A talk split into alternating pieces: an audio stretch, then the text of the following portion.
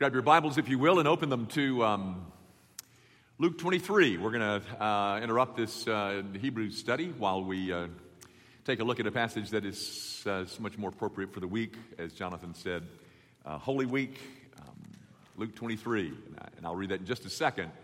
But one of the things that Jonathan didn't point out about Thursday night, which, um, you know, we do not have Wednesday, we move it to Thursday is that there will be childcare available from zero to three. So if that's you, um, we'll be taking care of your children. We've never done that before, but we will, zero to three, have childcare available for. And then there's a dessert afterwards, and that's for all of us. So um, I hope you'll come and be with us. It seems to me, this is an opinion, that of. Uh, that of all the nights of the year, this is the one that the people of God ought to be together on. Um, a night so rich in significance for us. So, Thursday night, 6:30, hope to see you then. Now, you follow as I read from a book which we consider to be inerrant, infallible, um, no contradictions, no errors. Here it is, the very mind of God is black words on a white page. Verse 32. Two others who were criminals were led away to be put to death with him. And when they came to the place that is called the skull, there they crucified him and the criminals, one on his right and one on his left. And Jesus said, Father, forgive them, for they know not what they do. And they cast lots to divide his garments. The people stood by watching, but the rulers scoffed at him, saying, He saved others, let him save himself if he is the Christ of God, his chosen one. The soldiers also mocked him, coming up and offering him sour wine and saying, If you are the king of the Jews, save yourself. There was also an inscription over him This is the king of the Jews. One of the criminals who were hanged railed at him, saying, Are you not the Christ? Save yourself and us. But the others rebuked him, saying, Do you not fear God, since you are under the same sentence of condemnation? And we indeed justly, for we are receiving the due rewards of our deeds. But this man has done nothing wrong. And he said, Jesus, remember me when you come into your kingdom. And he said to him, Truly I say to you, today you will be with me in paradise. The grass withers and the flower fades. But the word of our God, this word, this endures forever. Guys, um, this account of the crucifixion appears in all, with, with varying differences, but appears in all four Gospels. And all four Gospels mention this place called the skull. The Greek word is cranion, cranium. And uh, another term that is familiar to you is the term Golgotha, which is nothing more than a transliteration of an Aramaic word that means skull. If you've ever been to Israel or, or if you've ever been to Jerusalem, um, uh, you've seen this location that is being referred to here, the skull. Uh, you know that in Jerusalem there are two sites, and both claim to be the, the, uh, the locations of Jesus' crucifixion and burial. The one that, that I prefer, which the academics do not agree with me, but uh, is a place called the Garden Tomb. It's, um, it's a park, I guess. It's, it's uh, enclosed with a fence. It's about 10 acres, 15 acres, whatever. And, and towards the back, there is this, um, this rock outcropping, I guess is what you'd say. And when you look at it, it looks like a skull. Um, I might add that the Muslims own the uh, territory right next door to this spot, and they're doing everything they can to um, to undermine, uh, geo, um, not, not politically, but undermine geographically or uh, digging around it such that uh, the, the, uh, the, spot is in danger. Now, but um, that said, you go back to the text, and I think it's very commonly known, I think most of you know, that Jesus uh, was not crucified alone. He, uh, there were two other people, he, he, was a part of a trio. He was in the middle of, um, of two other men, two criminals, one on both sides thieves, robbers, which of course was nothing more than a fulfillment of a prediction, a prophecy of found in Isaiah 53. He was numbered with the transgressors. You remember that. But you need to know this little tidbit, guys, that criminals were not crucified for robbing a bank. Um, theft couldn't get you crucified. The, um, the Greek word here is lastus, which is um, sometimes translated uh, insurrectionist. In fact, Mark, in his account in uh, chapter 15, Mark says this about Barabbas. He says, And among the rebels in prison who had committed murder in the insurrection, there's the word, lastus. There was a man called Barabbas. Um, I, am telling you all that just to so that you'll understand that these two guys being crucified alongside Jesus, they weren't a couple of choir boys. They weren't um, petty thieves, purse snatchers. They, uh, they were murderers. They were insurrectionists. They were enemies of the cross. Now, you understand, of course, I think, that in this instance, all three of these men are dying. Um, you know, trial pain, suffering, but especially death. It, it has a way of squeezing out of you what the real truth about you is. Um, it, it rings at us in a way that nothing else can. And so you usually find out what really is inside on an occasion like this. So I plead with you to prepare for that, that grand piece of exposure uh, for some of us, it may be sooner than, than we think.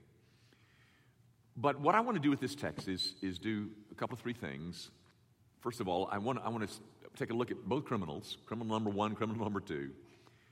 And, and through those criminals, you get insights into the nature of unbelief. Through criminal number one, you get an insight, you get a couple of insights into the nature of unbelief. And through criminal number two, you get insights into the nature of saving faith. And then we'll take a look at the one, the object, the subject of both of them, unbelief and saving faith, being, of course, Christ Jesus. So take a look with, uh, uh with me at uh, criminal number one. And I'm, what I'm suggesting is that through him we get insights into unbelief. That is, the nature of unbelief is on display uh, I'm saying that all unbelief in some way will resemble this guy. Uh, all of it has, I mean, it, it's multifaceted, sure, but in some ways, wherever unbelief exists, it'll look in some ways like this, okay? The, the first thing that I would have you to note is that, that unbelief is the majority position.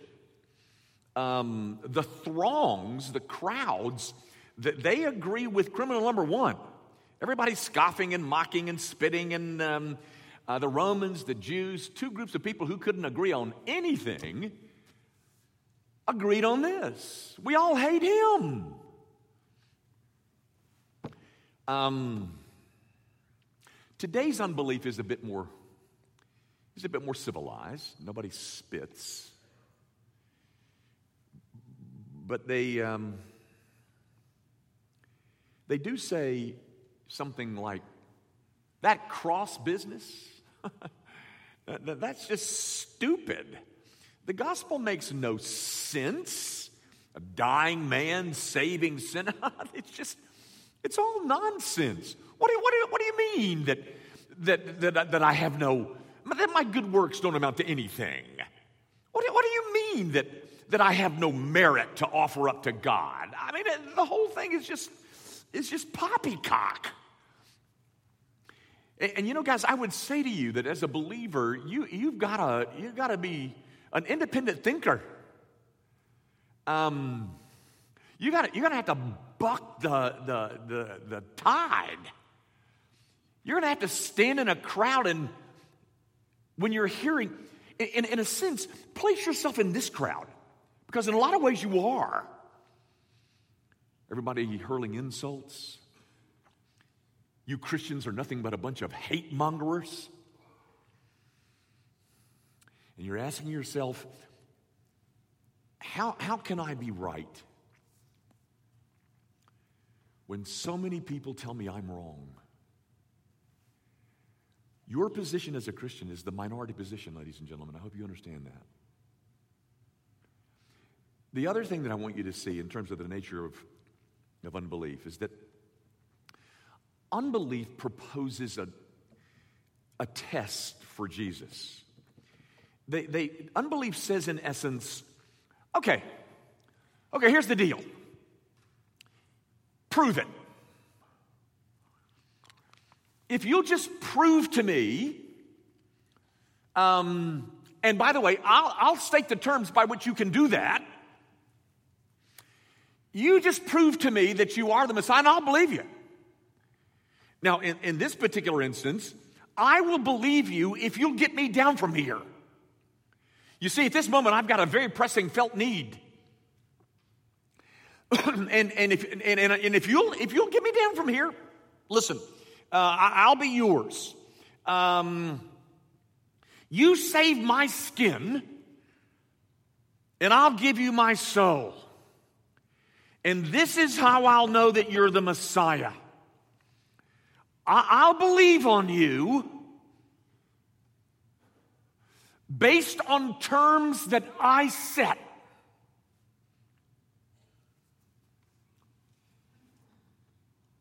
All unbelief does that, ladies and gentlemen. Um,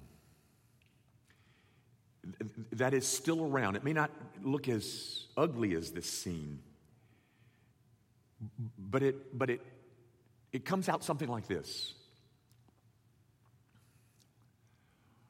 Listen here, God.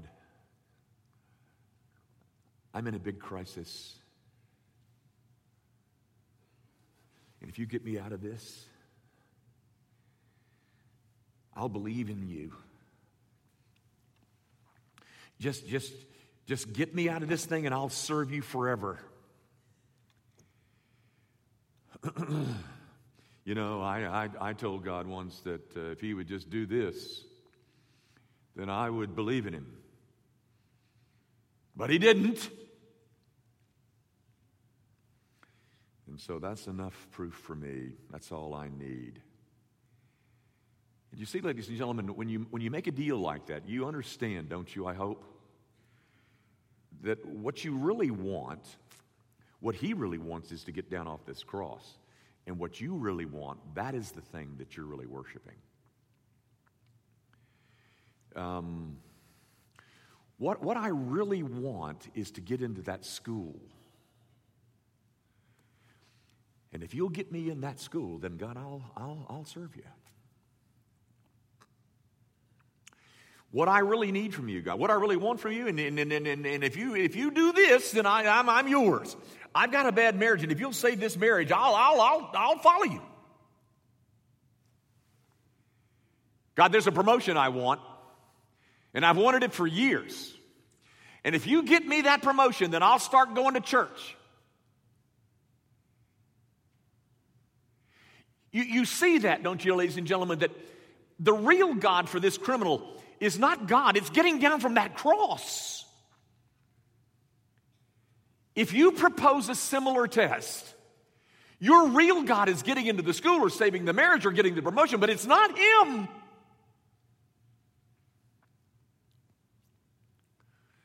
What I really want is this if you'll get it for me, I'm yours. So, what is really the thing that you worship is the terms of the test. I believe in you on terms that I set, and here they are. You do this, and I'm yours. And you know, folks, um, when you do something like that, you know you're just setting your own self up for failure, don't you? Do you understand that? Because um, what you're saying is, God, here's what I want. And, um, and if you agree with me, then therefore you must be God. So if he says yeah, if he says no, then obviously you can't follow that God. But if he says yes, then he's really no smarter than you are. So why worship him? All unbelief is like that, ladies and gentlemen. It has a, it has a resemblance to the idea that if you will do this for me, you save my skin. You get me in that school. You get me that promotion, and I'm yours. That's just uh, part of the nature of unbelief. But look at the other guy, the other criminal. Because through him, you get some insights to saving faith. And if you look at verse 40 and 41, you'll, notice he says, the other rebuked him, saying, Do you not fear God, since you are under the same sentence of condemnation? And we indeed justly, for we are receiving the due reward of our deeds, but this man has done nothing wrong. Do you see what that is, ladies and gentlemen? It's very rare. It's an admission of guilt. He is saying that I am getting exactly what I deserve for my behavior. If I die up here, I die because I deserve to die. No excuses, no, no minimizing, no blame shifting. Because you understand, ladies and gentlemen, I hope that, that repentance starts where blame shifting stops. Blame shifting is not repentance, it's complaining. It's just trying to shift the blame to somebody else. Repentance has no buts in it. It never says, Well, I'm getting this crucifixion up here, but. Because you see, ladies and gentlemen, repentance starts when blame shifting stops. Have people come to my office and they've done a bad thing and they own it. They, they admit that, yes, indeed, they did it. But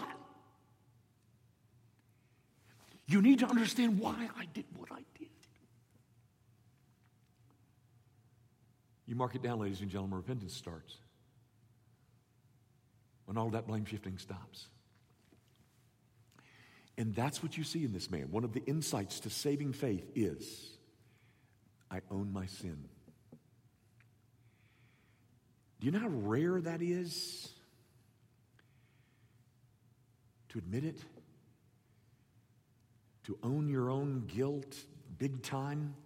And whether it's rare or unrare, ladies and gentlemen, you've got to understand this that one of the non negotiables, one of the non negotiable components of saving faith is repentance.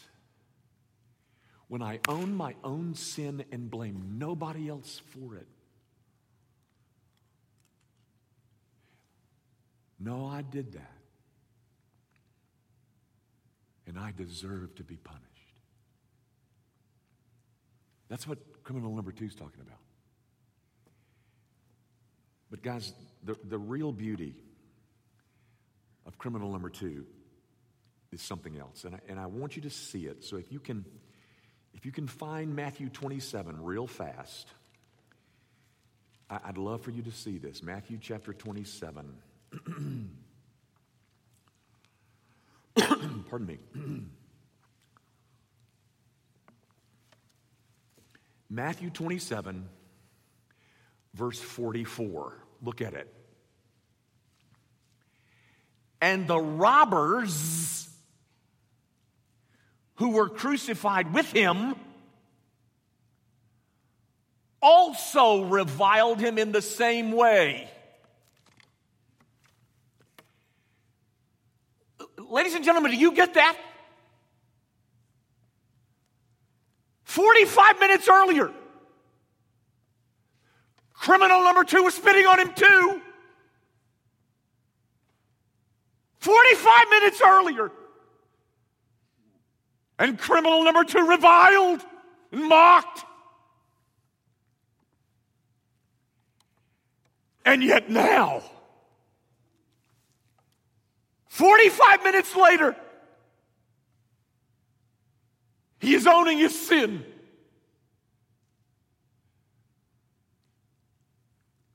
What happened? How did he change? Well, we know theologically that God gave him eyes to see, but what is it that he saw? One thing. He saw one thing. And it's in verse 34. And Jesus said,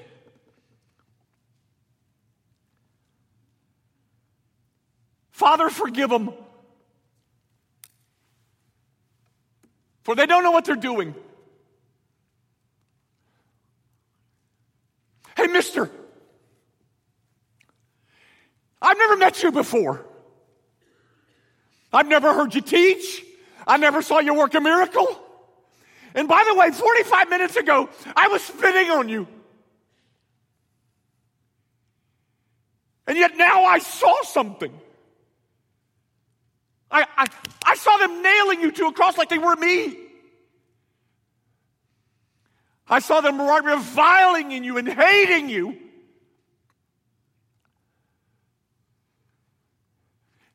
And then I heard you say, Forgive them.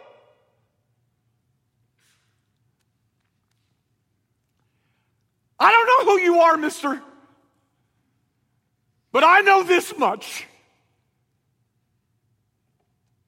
Nobody that's human would look at a crowd who was nailing nails into their feet and say what you said. Nobody says that that's human. And consequently, you must be God.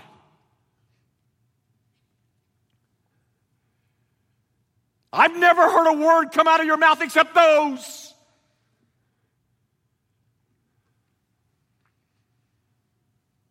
And that's enough for me.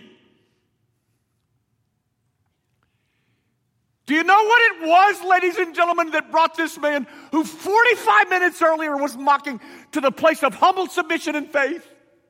You know what it was? It was undeserved forgiveness. Did you hear that? The same thing that you have. Undeserved forgiveness melted his heart. I don't know this man. I've never met him before in my life. But anyone who grants forgiveness for the kind of life that I've lived,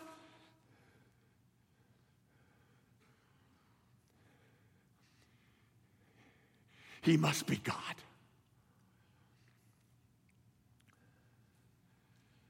So when you come into your paradise, will you remember me? Will you take me with you? I don't know much about you, but I've never heard anything like this before and I want to be with you.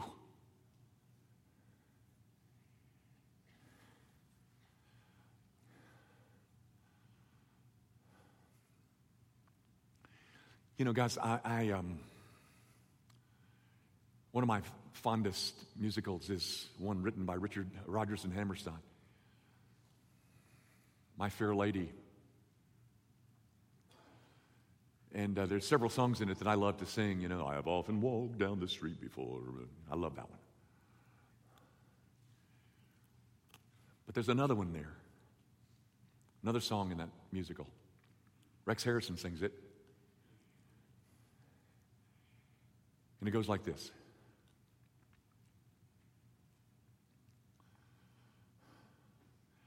I've grown accustomed to her face. It's second nature to me now.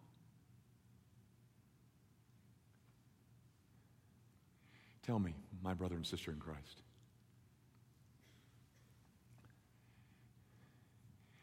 Has undeserved forgiveness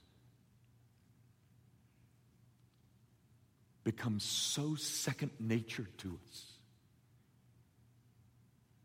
that it has lost its beauty? That it has lost its power to change us? Oh, yeah, yeah, yeah. I believe the gospel. I go to church. Yes, sir. By Jesus died for my sin. Ladies and gentlemen, do you know of what we have in our possession? We have the thing that converted that man on cross number two. We have forgiveness, none of which was deserved.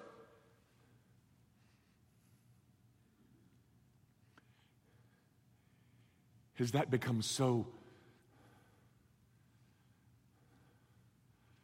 so blasé, so passe, that it has lost its power to change us.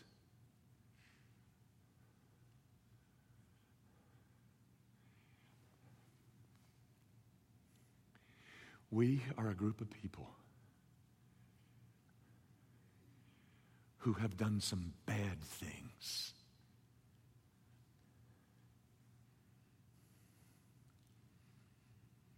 And the Father and the Son says to his Father,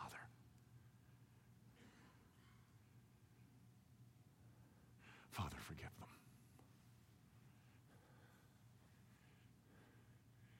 They didn't know what they were doing.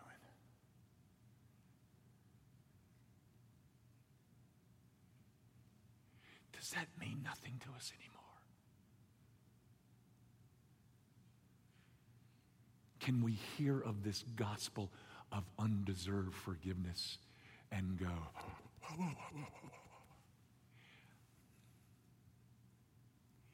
he didn't. He heard one thing.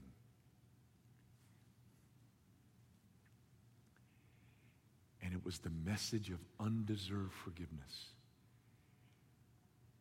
that overcame him.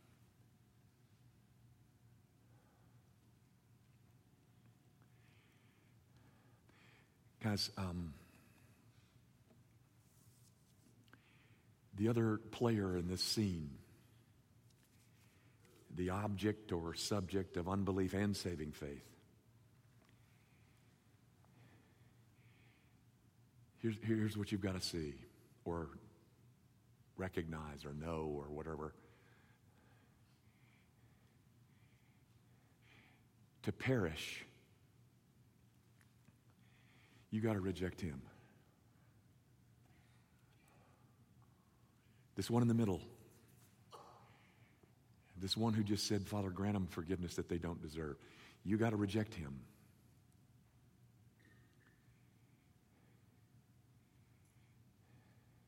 But if you're going to be saved, you got to embrace him. Do you get it? I mean, do you see it that everything is riding on your relationship to Him. Either I reject Him or I embrace Him. And to reject Him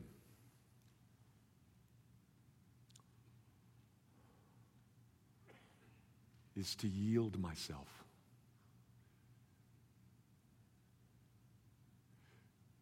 To an eternity of destruction. What I've asked for is justice. Ladies and gentlemen, one of my heroes is R.C. Sproul, but he said to me one time, Ask for anything you want, but don't ever ask for justice. Because justice is not something that God just does, justice is something that God is.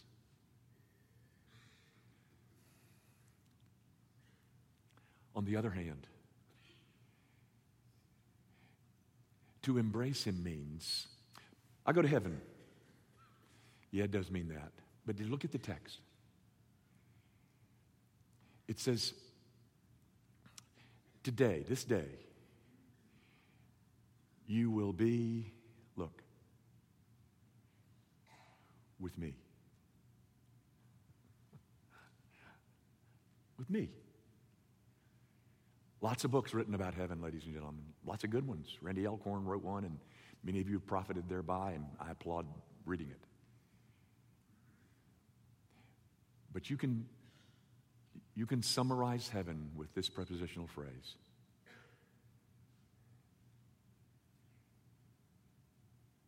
with me. This day,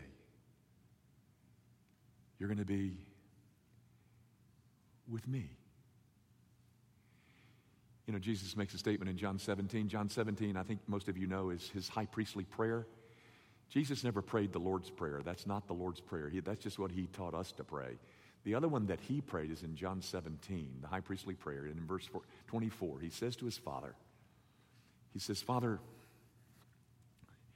the ones that you gave me, I'm paraphrasing, the ones that you gave me,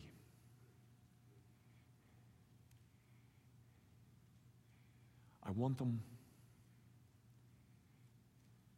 I want them to be with me.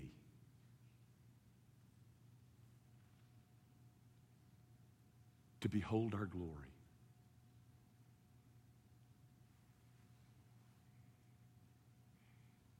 What do you think the Father said to that request? This day, this day you'll be with me.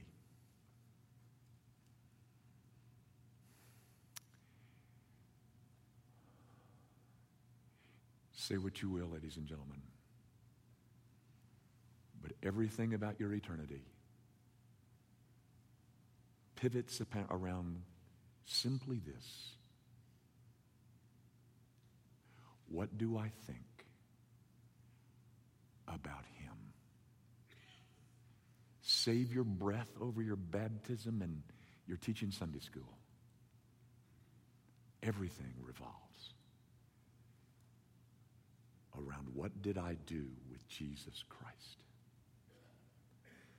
To embrace Him means to be with Him. To reject Him means to perish. your call. Our Father, I, I do pray that you will um, remind us of the prized possession of the Christian undeserved forgiveness.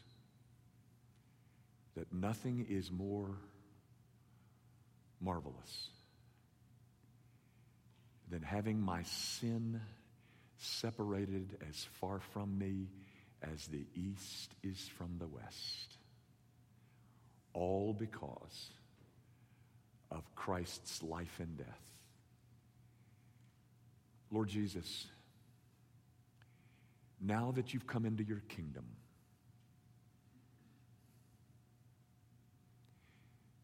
remember me too.